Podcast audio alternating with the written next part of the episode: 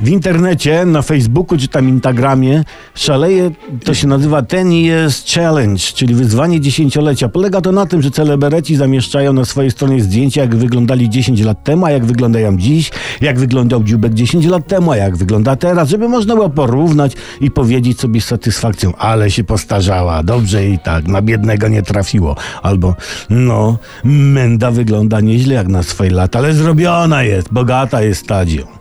Czyli są to takie obrazki z cyklu Znajdź tam 10 różnic.